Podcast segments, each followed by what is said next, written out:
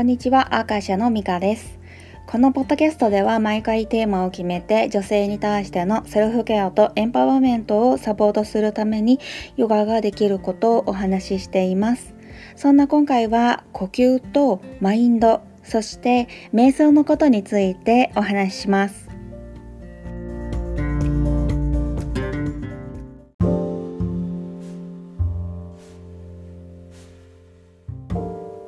呼吸ブームが数年前にあって、まあ、それでも結構すぐに終わってしまったっていうのは身体的なお腹がへっこむみたいな取り組みに過ぎなかったから飽きられちゃったのかなっていうふうに考えています。まあ私自身もあのかつてねフィットネス業界に身を置いていたわけなんですがこう身体的な取り組みってすぐにね飽きられちゃうんですねなので深さはともかくもう浅くね広く手を変え品を変え新しいプログラムを展開していくっていう傾向がありました。ま話を戻すと呼吸本来の効果っていうのはまあ必ずしもね身体的なことじゃなくって、まあ、一番ダイレクトに作用するのは生理機能である循環、まあ、消化排泄代謝生殖みたいなことだったりするんですね。それからもう一つ、えー、呼吸といえば心理作用とのね相関性っていうものがありまして心理作用の心っていうことをねヨガ学派では感情気分思考がミックスしたものっていう風に捉えていてそれをマインドっていう風に呼ぶんですがそういったね感情とか気分あるいは考えることっていうのは無意識下で起こっています。での呼吸はほとんどの場合が無意識にしているのだけれど一方でね意識的にもできるっていうのが呼吸なんですね。で、まあ、そういったあの無意識でもできるような呼吸を意識して行うっていうこと呼吸をコントロールするっていうことでこう無意識下での活動であるマインドもコントロールできるっていう風に言われてるんですね。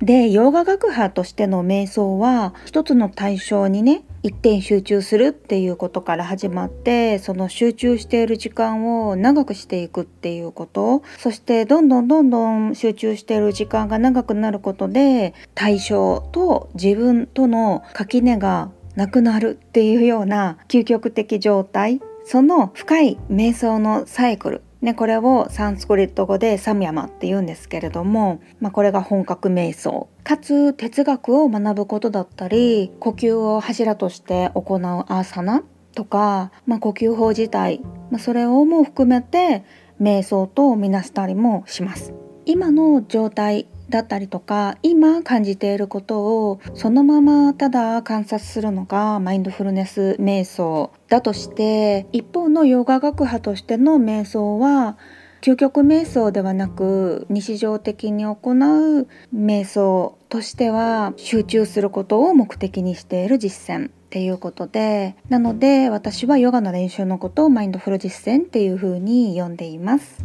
この積極的集中によって日常では健在意識っていうね表面的なことをつかむだけのマインドの活動が抑えられて無意識下で思考が整理されたりわだかまりみたいなものがクリアになったりします。そのことでもっと深い場所にある本質的な自分自身そのことを私は自分軸だったりとか潜在力だっていうふうに考えていてでそれをつかむことを目指しているのが洋画学派の考え方です。でその先にある壮大な考え方はベーダっていうインド哲学全体としての考え方になるってことをね付け加えておきます。ただ問題があってこれが本当に私がしたいことだって受け取っているのもマインドなので